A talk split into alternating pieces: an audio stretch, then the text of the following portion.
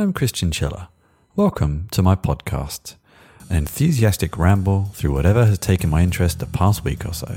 Expect technology, games, history, travel, geekery, and as always, much, much more. On this Chinchilla Squigs, I am joined again, a repeat visitor, by Patrick McFadden from DataStax. I think last time we spoke about Cassandra? Probably Cassandra. Yeah, that's what I talk about a lot. Yeah. Yeah, but not this time. And this actually intrigues me. This time we're here to actually talk about Apache Pulsar. Let's dig into a little bit of what that is, and then maybe after that, why DataStax are talking about that at all. Right. So what is Apache Pulsar? It's not one I've heard of before, so you bring me up to speed. What is it? Yeah, so Pulsar is it's a streaming system, but it fits into the world, into a world you probably understand already, which is this type of projects that are about moving data from point A to point B and sometimes doing something with that data in flight. We've been doing this since ActiveMQ or MQ series in IBM mainframes. Then we had RabbitMQ, Kafka. These are all examples of things, TIBCO. There's just a lot of different products that do this. So Pulsar is the next generation of that is better suited for the more cloud native workloads and how those get deployed. So there are definitely some well-established Apache even projects in this space. What's wrong with those? Why can't we just use those in a cloud native environment? Yeah. And you know, it's funny because I have to deal with this in Cassandra world too. It's being cloud native is you know, what we're trying to accomplish with cloud native is, first of all, building these everything as a service. But to do that, there are three things that we're trying to manage always, which is our compute, our network, and our storage. You know, those, when you rent those from the cloud, that's what you run up your costs on. So, you know, speaking about infrastructure like we are right now, you want to use something that will use those resources in an efficient way. And one of the things, you know, I've done a lot of content on Kafka and RabbitMQ a long time ago. These are all perfectly good for what they do. But I ran into trouble with Kafka probably 2015, 2016 around just the way that it was built. It was built before we were doing a lot of things with Kubernetes and cloudy kind of ways where we're just kind of trying to build services. And one of the main issues that it had was that it was built, it was great for if you ran one of them or two of them, but what happens if you want to run 1,000 of them? And it's so typical that everything that we do in the world is about scale because it is. You know, look at Wordle, a stupid little game to pick 5 letters, and it turned into like the biggest thing on the internet overnight. And that's the world we live in, right? So, you know, why do we need a new one? I think it's more that we needed the right generation with the like previous thinking. One other analogy I'll add before we to kind of finish this off is I look at what Pulsar is doing is like what Spark did for analytics after Hadoop. So Kafka being Hadoop, Spark, and then Spark took over Hadoop. Now Pulsar is like that next generation, learning lessons from the past moving forward. And I wouldn't mind going back a quick step just for anyone who has not had to get into this world before. So just reading directly from the first line of the Pulsar overview, high-performance solution for server-to-server messaging. Just let's very quickly describe, like, what is that and why would I want to do that? What's the need there for server messaging and what sorts of messages? Yeah, well, you know, we're talking about data, right? And so everything. Yeah, everything. Yeah. If you can convert it to ones and zeros, there you go. But let's try to get a little more succinct here, which is when you have messages that need to get passed from one place to another, very rarely are those optional. You can't say that this piece of financial data is, well, if I get it or not, I don't care. No one says that. it's unless you're using IoT, which is a different problem. But when you're moving data from one place to the other, you need to put some guarantees around it. And those guarantees may also be coupled with the fact that you have multiple consumers of that data. And that starts complicating this problem. So I'm not just moving it from point A to point B. I'm moving it from point A to B, C, D, and E. And these problems are very common in distributed computing, this one-to-many fan-out or the reliable, meaning I need to know that I'm delivering this message one time and only one time. Or that if it's delivered, I want a receipt. You know, this is why we send certified mail, for instance, is I need a receipt that got delivered. So it's putting these guarantees and these extra features around just delivering from point A to point B. Just to dig in that tiny bit more, is this things like I'm alive messages? Is there a service there? Or is it also supplanting or enhancing gRPC and REST calls and things like that? Or is it, these are all, it's more the kind of meta communications between services?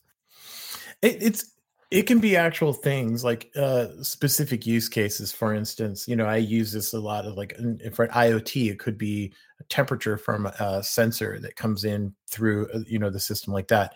In financial services, it could be a stock trade, you know, a particular trade that needs to be reliable. And messaging systems have been very important to financial trading systems because as the trade is made, then that makes this reliable and auditable movement through the system.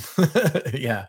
And the speed is definitely important there. I actually met some people here who worked on financial systems in the past. And, you know, these are the companies that go and lay their own backbone just to save milliseconds. You know, it's crazy. Oh, yeah, you see the like fiber runs that they you know, they're trying to cut through mountains so they can shave 2 milliseconds off. Yeah. It's that's high frequency trading, which is a different kind of crazy. and this is where I think one of the bits I sort of left out of that description was the high performance. So. High performance specifically in the cloud native space, I guess. So how old is Pulsar? It says it originally comes from Yahoo, which is obviously a company that still exists, but not a company people think about so much anymore. Pulsar is a few years old and it's just sort of found itself into the open source world, or have I just missed it? Like, what's the history? Yeah, we pour one out for poor Yahoo. You know, they were the which, by the way, fun fact, it's not actually Yahoo. They just licensed the name from Yahoo. Yeah. Sorry, Yahoo. Sorry. I work with the Yahoo Japan team quite a bit, and they're very clear. Okay. We're Yahoo Japan. It's a separate brand. I'm like, okay, I'm sorry. I was trying to bring back. Anyway, we'll stop Yahoo bashing and let's get back to Pulsar. But yeah, you're right. That does mean it goes back, and it does. And it doesn't mean that Yahoo has disappeared as a company. They're just a part of, you know, they're still doing things on a daily basis, and they're still doing things at scale. They're still have a huge footprint. But you're right. I started learning more about Pulsar from some of the founders of the Pulsar project in 2018. And then I started working with a company called Streamlio, which was formed by those engineers from Yahoo and Twitter. So there's these classic startup thing or project thing where engineers solving a problem at big company X started solving it and then quit their day job to go start another company to put all their energy behind it. And that's what happened. So I think it actually started in around 2015, 2016 as an internal project. Yeah.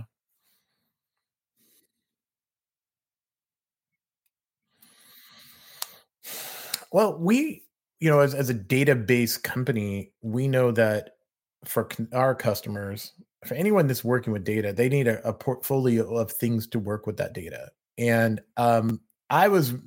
Like I said, in 2018, I was very excited about Pulsar because I felt like this is the next generation. and it's doing the things that we need to do at the scale we need to do it.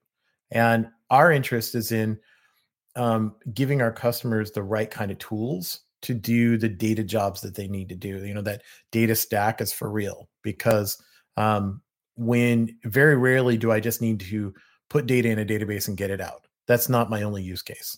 And Pulsar plus Cassandra, if you look at the use cases around that, is very compelling, because, for instance, now what we've built in this is that we've created these nice integrations, these nice mashups that are useful.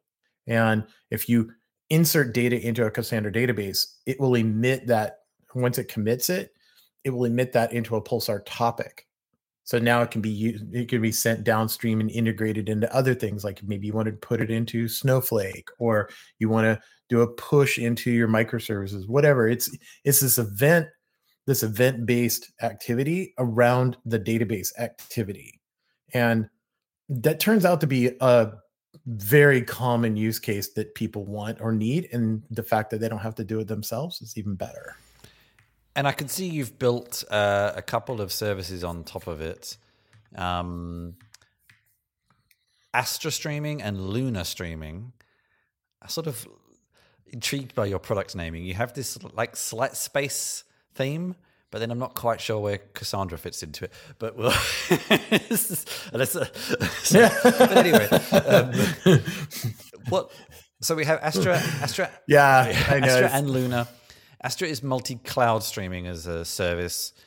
Luna is subscription to success, which I'm not entirely sure what that means. So let's come back to that in a second. I'm guessing Astra is the most obvious start point. It's a commercialized version of Pulsar. What are you adding on top of it with Astra? Well, and just to clarify, Astra is our as a service for the cool projects that you probably want to use. So Cassandra, the Astra database, is Cassandra as a service, and it takes away all the operations. You go click and it's serverless, so you just you only pay for what you use. And with Astra Streaming, which is the companion to the database, it's same thing. You just click a button and you just pay for what you use, and we create the integrations. So, our intent is to create these cloud native services, so that when you're building out something in Amazon or in Google or in Azure, that you can just use an endpoint, pay for what you need. It's integrated with cloud billing, all of that, so that it's just easy. I mean, because let's face it, no one wants hard infrastructure anymore. The only thing that's important anymore is how fast you can get your app into production.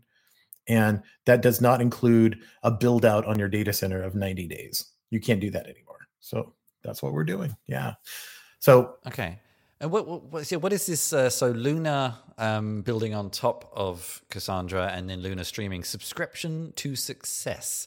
I think I get a vague idea of what this means, because there's this concepts of subscribing to a topic from Kafka. I'm not sure if it's not related to that actually. Or... And it's funny you should mention that, because now we've got a problem with our product marketing.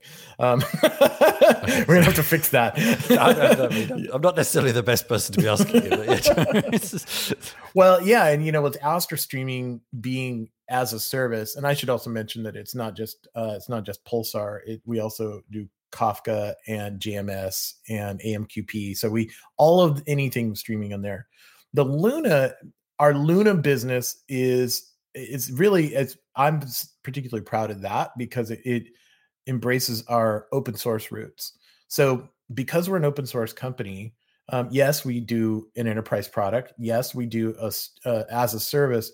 But what Luna is the services around if a company wants to use open source. So I'll give you an example. We talk to a lot of organizations that are like, look, we love open source. We just want to use the downloaded thing we got from the Apache website, but we would like to pay for support and services. That's what Luna is for. And we do a lot of deals sometimes where we combine these things, like, hey, we will buy some credits, Astra credits, but we also have a lot of our own installed stuff. Can you support that? So we don't want we don't want to be able to say, if someone says, here's our preference, we don't want to have a way we can say, well, I'm sorry, that's not how we operate. We should be able to be okay with everything. And that being said, if someone says, look, we love Pulsar and we're happy running it ourselves and we'll just see you in the community, we're also totally cool with that. I mean, that we are very involved in the Pulsar community, and we're just happy that people are using it, and we'd be happy to see them on the mailing lists or wherever. We don't need to sell them a product for us to be happy about that. So it fits our kind of profile of being an open source company.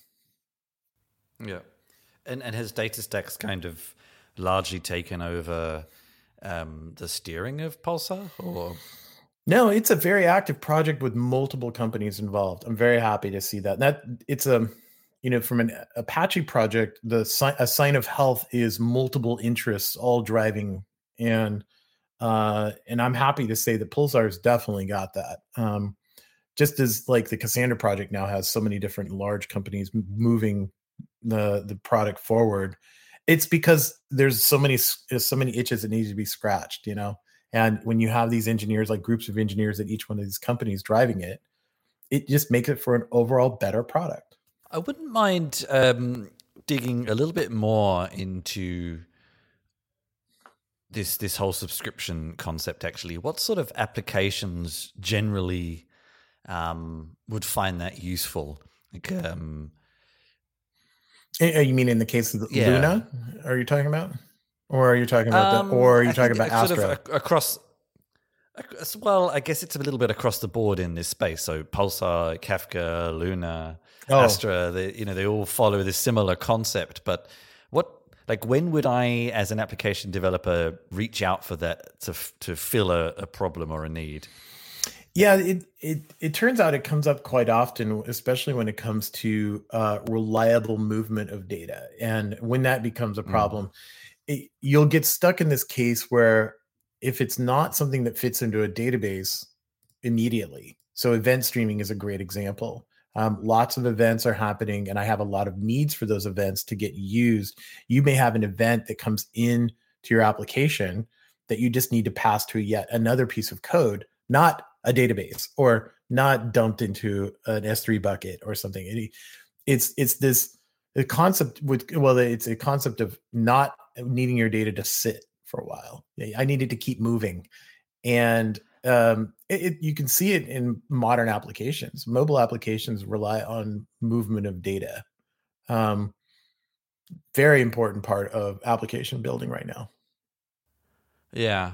And I actually just came across this. I don't know if this is somewhat unique to Pulsar. It's not unique as a concept, but unique to a particular component like Pulsar. This Pulsar functions sounds kind of fascinating. A serverless computing framework that runs on top of Pulsar. So with this, is this like a way to manipulate the data, or let's call it the messages? Yeah, that's what they say as well. The messages at source before sending them elsewhere.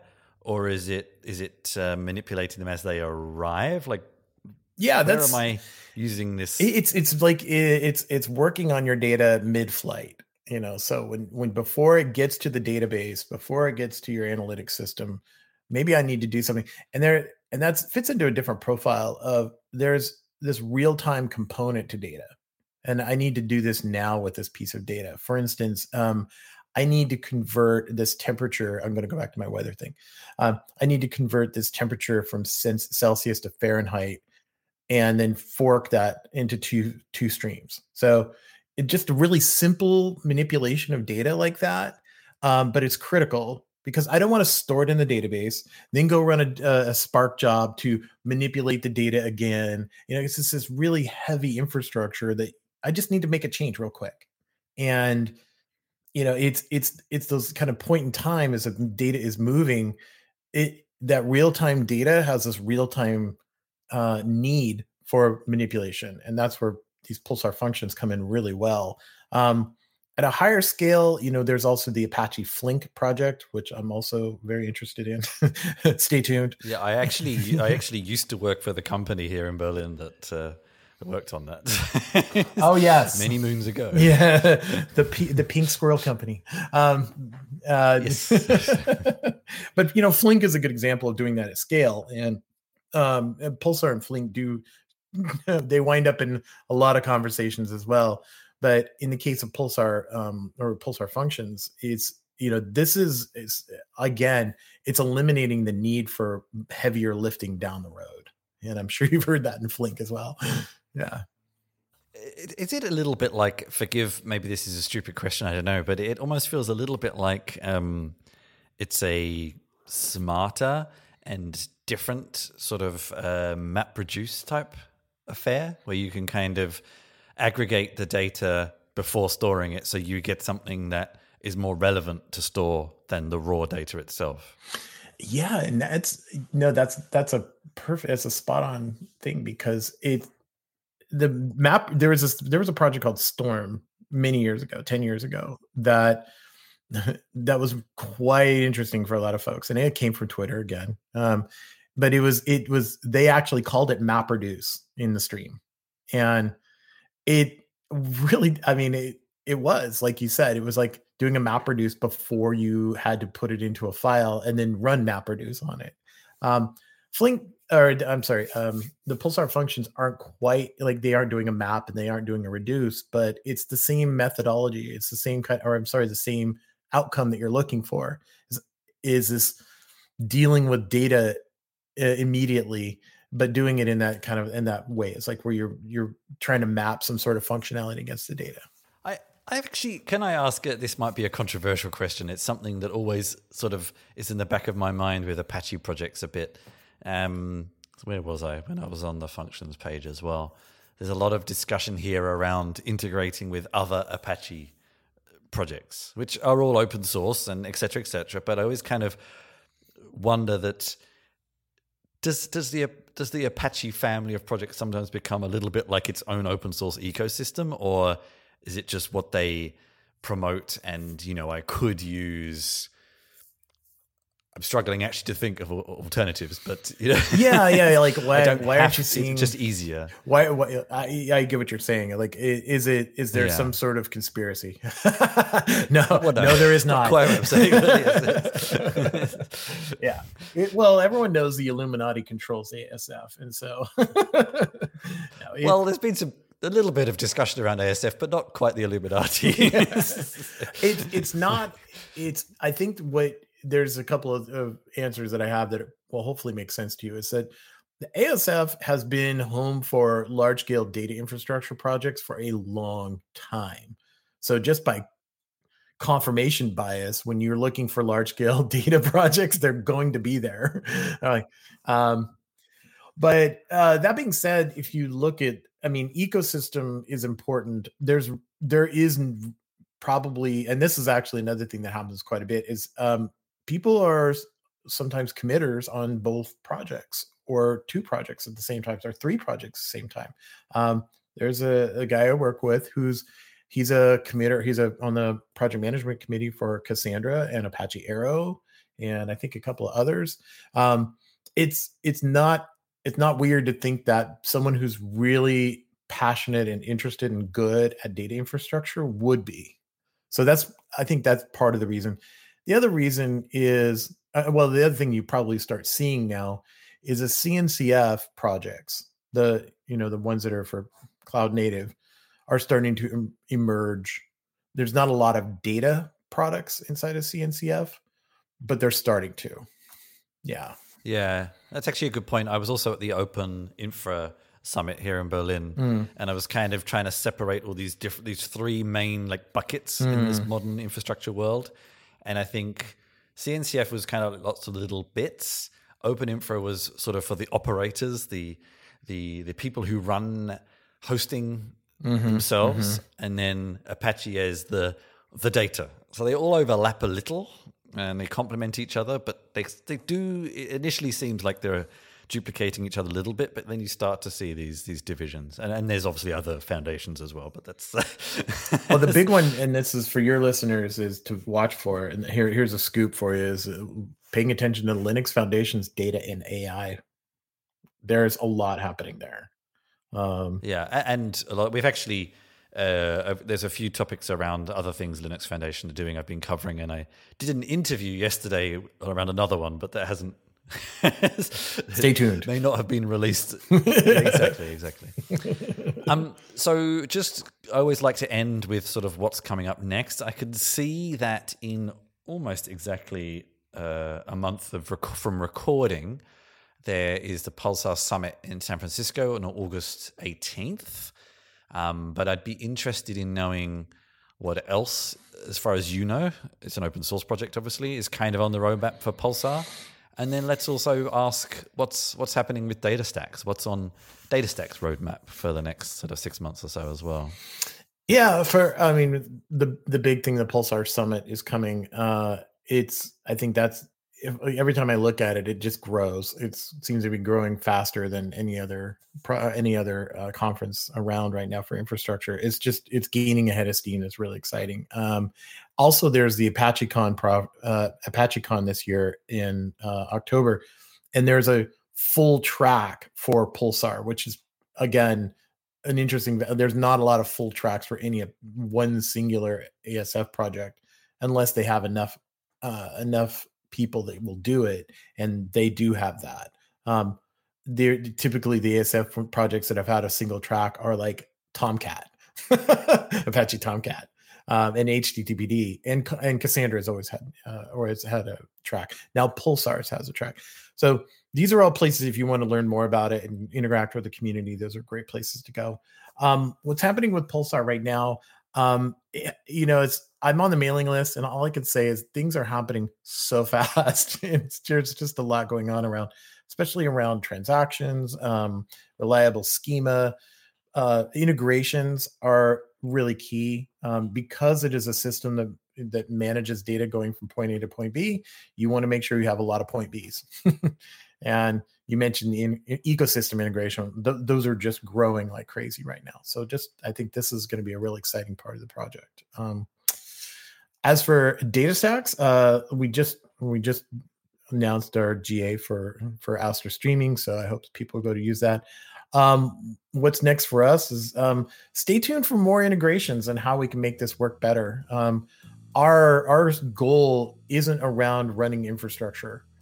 Our goal is to enable developers. So we're building better APIs. That's what we're trying to build, a better experience for developers to move faster. So you'll continue to see that. So these technologies may eventually, we just don't talk about the technologies anymore. We just talk about what people are doing with them. And that would be great. But that's what we're working on right now. I hope you enjoyed the show. Find out more about me at chrischinchilla.com, where you can find show notes, sign up for my newsletter, and find all of my writing, games, work, and video links. There's also details on how to get in touch with me. And if you want to get even closer to what I do, join my Discord server for behind-the-scenes discussions and helping me produce my shows and work.